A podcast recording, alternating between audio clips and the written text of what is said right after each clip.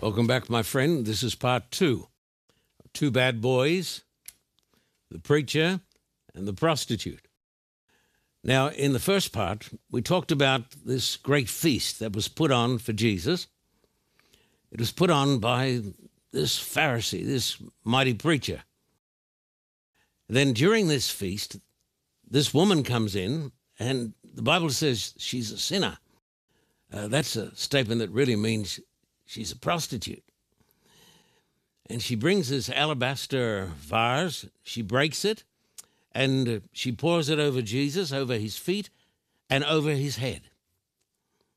Now, Simon is absolutely aghast because he said, if Jesus were the real deal, if Jesus were the Son of God, if he was a prophet, he would know who this woman is and what sort of woman she is.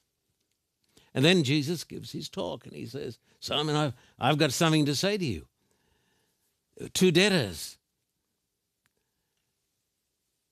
And the, and the master forgave them both. Who's going to love him the most? And, and Simon says, Well, I, I, I guess it's the person who, who's been forgiven the most. I, I, I guess that's what it is. But there's a question that comes to our minds, and we need to think about this. Who was the greatest sinner? Think about this. Here's Mary Magdalene. She's a prostitute. She's got a name. And here's this great preacher. He's a member of this very select group of preachers. He's the best of the best. He's a Pharisee of the Pharisees. Now, the question is in this scenario of, of the scene where the woman comes in and she washes the Lord's feet and anoints his head, and you can read it in, in, in the Bible, and we've done this so far. The question is who was the biggest sinner? Was Mary the greatest sinner because she was a prostitute? Goodness me, this is quite a dilemma.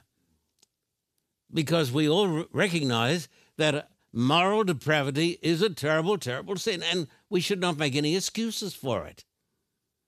But who was the greatest sinner? Was Mary the greatest sinner? Now, Mary had more forgiven. There's no doubt about it. Mary had more forgiven. Jesus said so, and Simon said so. But Jesus didn't say she had more sins to be forgiven. he didn't say, This woman has got more sins to be forgiven than you, Mr. Pharisee, and therefore that's why she loves the most, because she was the greatest sinner. But no, he never said that, because the Bible teaches that the greatest sin is not prostitution, even though that's a terrible sin.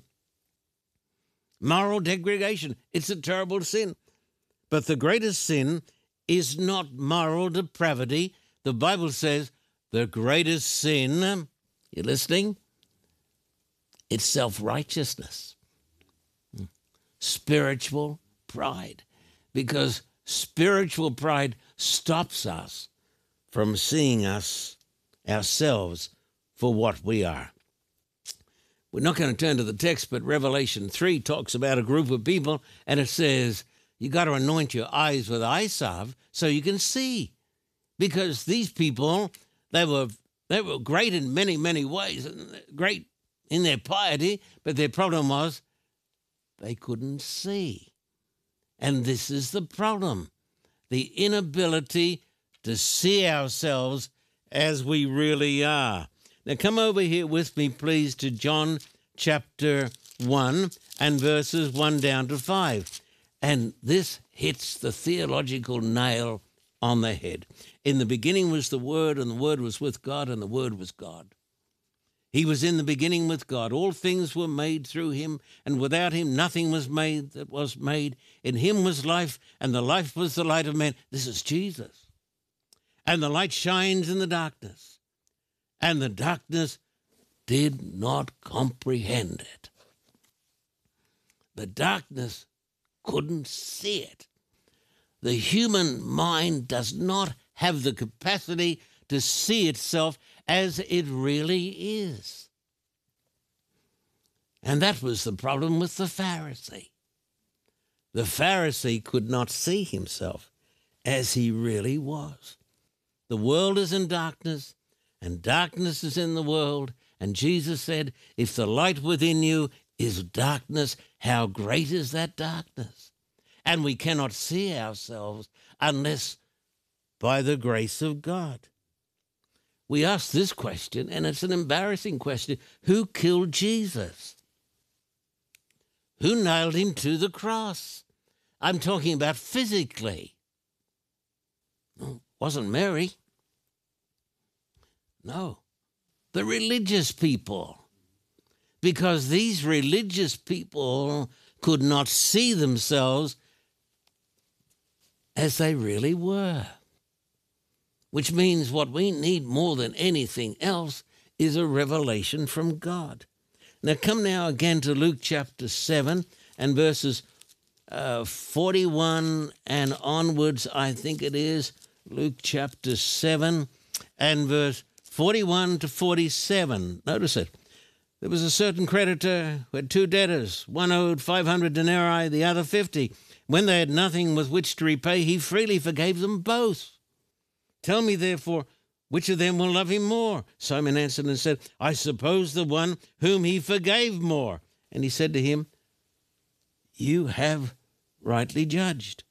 Then he turned to the woman and said to Simon, You see this woman, I entered your house. You gave me no water for my feet, but she has washed my feet with her tears and wiped them with the hair of her head. You gave me no kiss, but this woman has not ceased to kiss my feet since the time since the time I came in. You did not anoint my head with oil, but this woman has anointed my feet with fragrant oil. Therefore I say to her, her sins which are many are forgiven for she loved much. But to whom little is forgiven, the same loves little.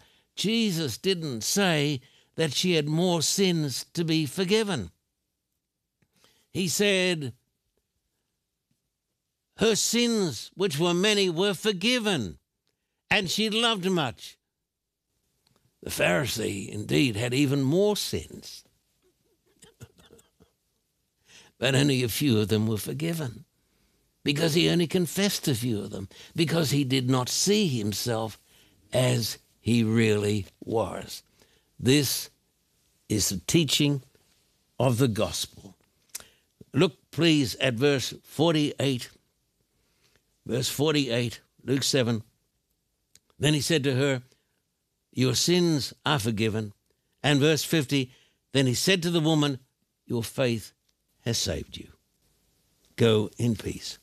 Now, I want to make this very, very plain today because sometimes we read this chapter. I've read it many, many times and I've missed the point. Simon had few sins forgiven because he confessed only a few. That's why he loved so little. Mary Las Vegas confessed everything. Mary felt her need.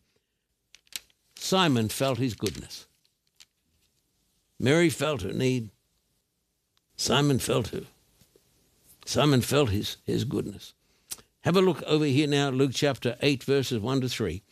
Now it came to pass afterward that he went through every city and village, preaching and bringing the glad tidings of the kingdom of God, and the twelve were with him. And certain women who had been healed of evil spirits and infirmities, Mary called Magdalene, out of whom had come seven demons, and Joanna, the wife of Chuza, Herod's steward, and Susanna, and many others who provided for him from their substance. Um, Mary, this woman with a bad past, was right in the very center core group of Christ's disciples. And she loved with all her heart because God had opened her mind. Mary anointed his body. In Jewish lore, the only body that can be anointed, the only feet of a body that can be anointed, is a dead body. They did it at funerals. They didn't anoint with oil the feet of living people. Mary, the prostitute, got it that this one was going to come and die for her. She was the only one there who got it. That's why she did this. Mary was at the cross. On the Friday afternoon, Mary was at the burial of the Lord. That's when they wrapped him up. She was there.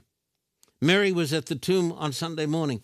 Mary was the first to greet Jesus. Mary carried the news to the apostles. A most astounding story. This woman who had been a prostitute, but she was redeemed by the amazing grace of God.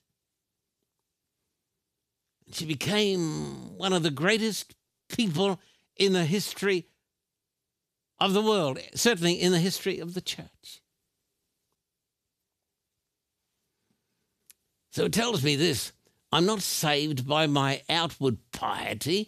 I'm not saved because I belong to a special religious group. I'm saved by the grace of God that reveals to me my sins. And when I realize that I'm a sinner in need of God's great, great grace, and when I am forgiven, I will love much. So it's not my goodness, is it? It's God's goodness and God's grace, which is illustrated also in the story of the two bad boys. Now, we're going to go through this because we're sort of going to run out of time before we can get through this. But I want you to come over here to Luke chapter 15 and verse 1, and you can read this chapter through yourself. Chapter 15 and verse 1 says, Now all the tax collectors and the sinners drew near to hear him. You know why? Because he had a message of hope for sinners.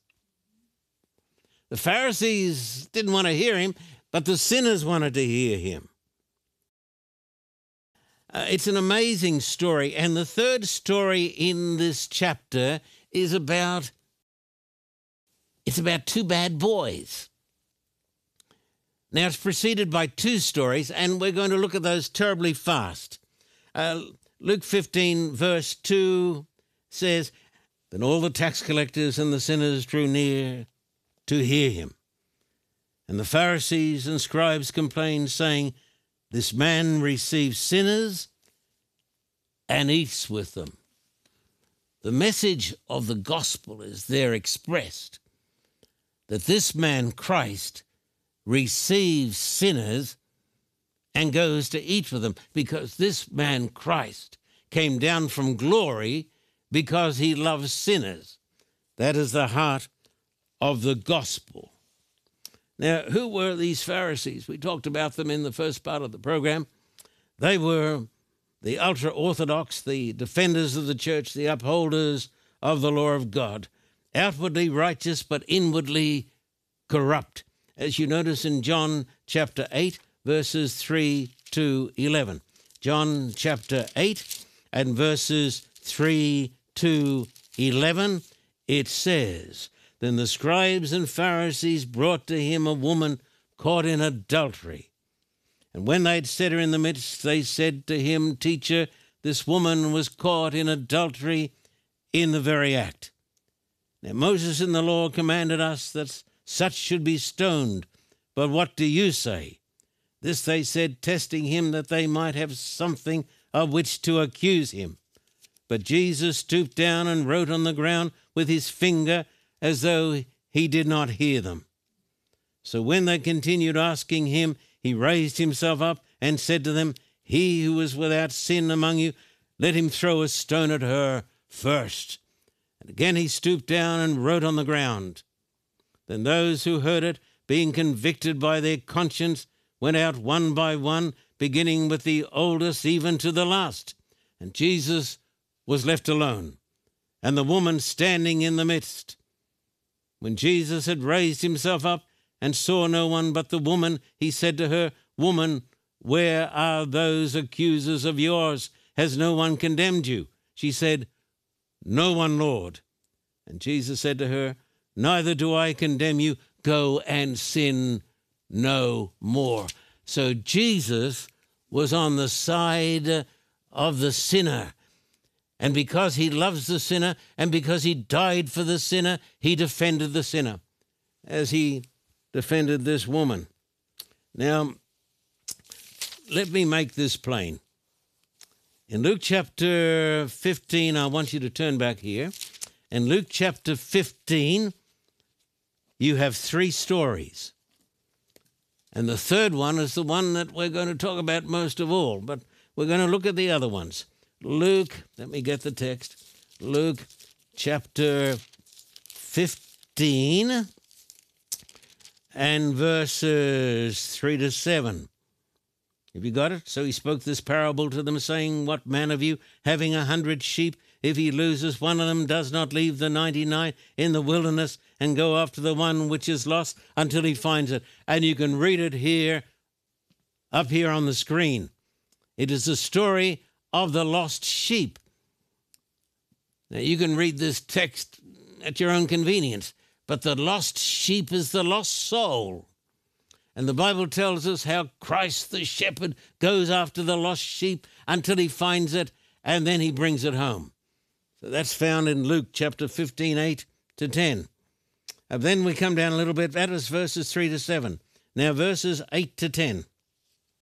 Luke 15, 8 to 10. Or what woman, having 10 silver coins, if she loses one coin, does not light a lamp, sweep the house, and search carefully until she finds it? And when she has found it, she calls her friends and neighbors together, saying, Rejoice with me, for I found the piece which I lost. Therefore I say to you, there is joy in the presence of the angels of God over one sinner who repents. So you've got here the story, number one, the story of the lost sheep. You and I are the lost sheep. And number two, you've got the story of the lost coin. And this is the sinner who is lost uh, in the house of God and he doesn't know that he's lost. But the Bible tells us that the grace of God is extended for the lost sheep and also for the lost coin. But the greatest story of all is Luke chapter 15 and verse 11. And he said, A certain man had two sons. And we will notice today that they were two bad boys for whom the grace of God was extended. Now, read with me verses 12 down to 24. Verse 11 And he said, A certain man had two sons, and the younger of them said to his father, Father, give me the portion of goods that falls to me. So he divided to them his livelihood. And not many days after, the younger son gathered all together journeyed to a far country, and there wasted his, his possessions with prodigal living. This is the prodigal son, and he's not a good boy at all. And when he'd spent all there, arose a severe famine in that land. He began to be in want. Then he went and joined himself to a citizen of that country, and he sent him into his fields to feed swine and he would gladly have filled his stomach with the pods that the swine ate, and no one gave him anything. But when he came to himself, he said, How many of my father's hired servants have bread enough and to spare, and I perish with hunger? I will arise and go to my father, and I will say to him, Father, I've sinned against heaven and against you. This is the boy who goes back to the father. And verse 20 says, And he arose and came to his father. But when he was still a great way off, his father saw him and had compassion and ran and fell on his neck and kissed him. And the son said to him, Father, I've sinned against heaven and in your sight. I'm no longer worthy to be called your son. But the father said to his servants, Bring out the best robe and put it on him, and put a ring on his hand. Put a ring on his hand sandals on his feet, and bring the f- fattened calf here, and kill it, and let us eat and be merry. For this my son was dead and is alive again. He was lost and is found, and they began to make merry. This is the prodigal boy. the boy who turns his back on his father and ends up in the pig pen, and he's representative of the whole of the human race.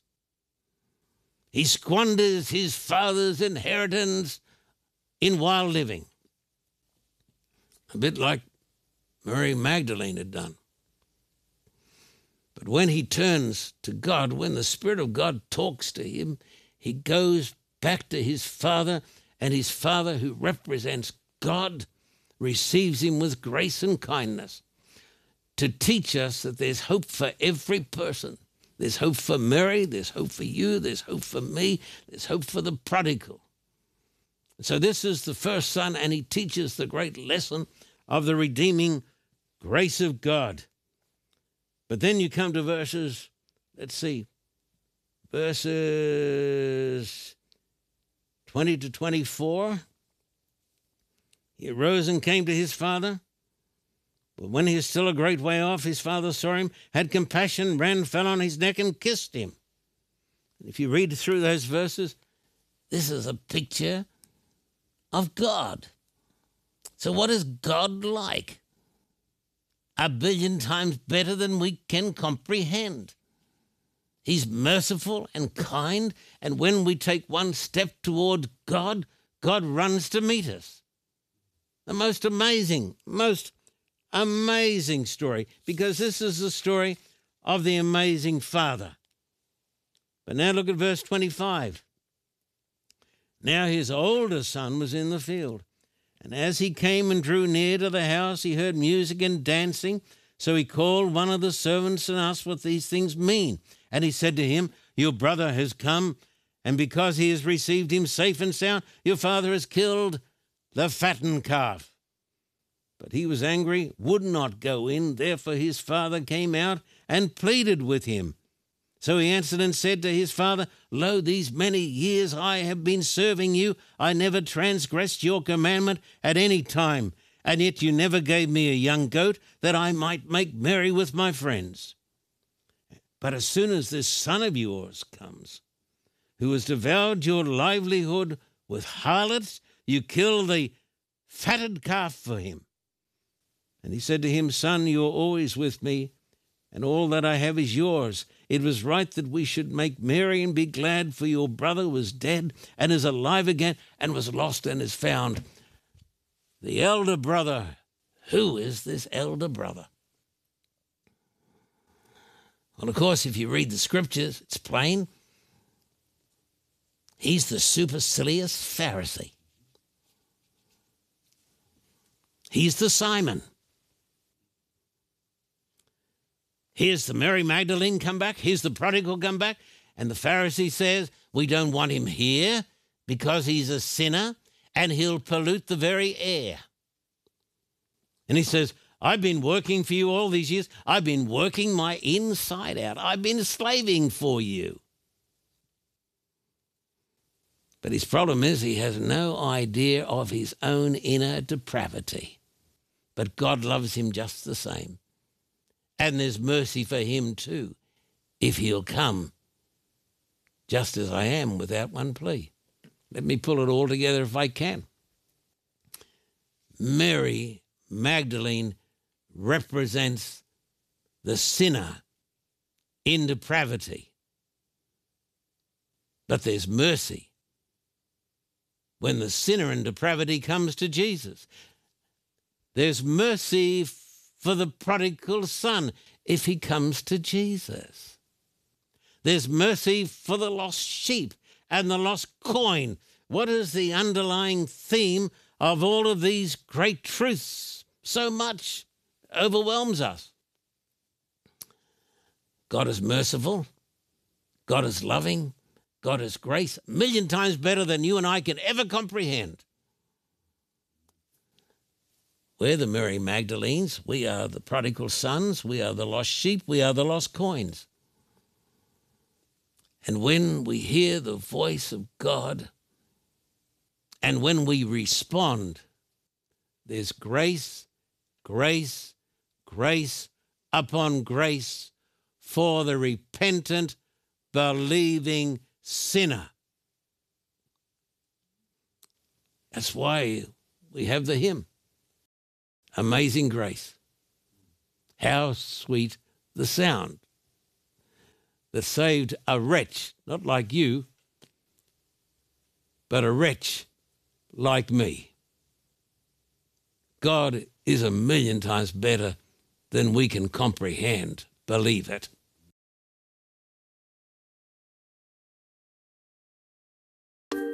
Pastor John Carter has taken us around the world to broaden our knowledge of the Bible. From remote places, he has brought us new insights into the Scriptures. Now he is bringing these teachings closer to home, your home. He is asking you, followers of the Carter Report, to share any questions you may have about Scripture, religion, and the challenges you face in your everyday life. First, record your questions on your cell phone. Then send these by email to questiontocarter at gmail.com. Watch for your recorded question and hear the answer from Pastor Carter. Jesus is the answer, and we welcome your questions.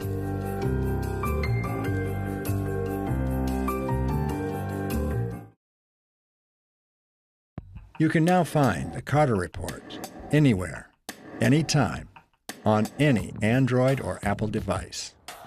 Use your cell phone, tablet, computer, or TV to access the many inspirational messages from Pastor Carter 24 7.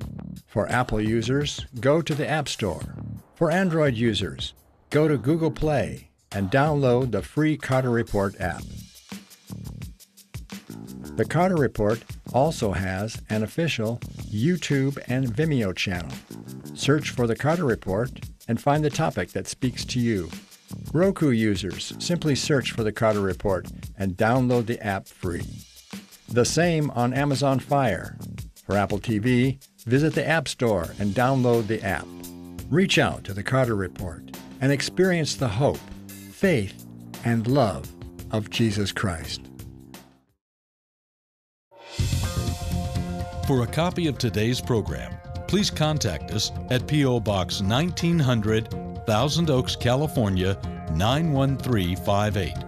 Or in Australia, contact us at P.O. Box 861, Terrigal, New South Wales 2260. This program is made possible through the generous support of viewers like you. We thank you for your continued support. May God richly bless you.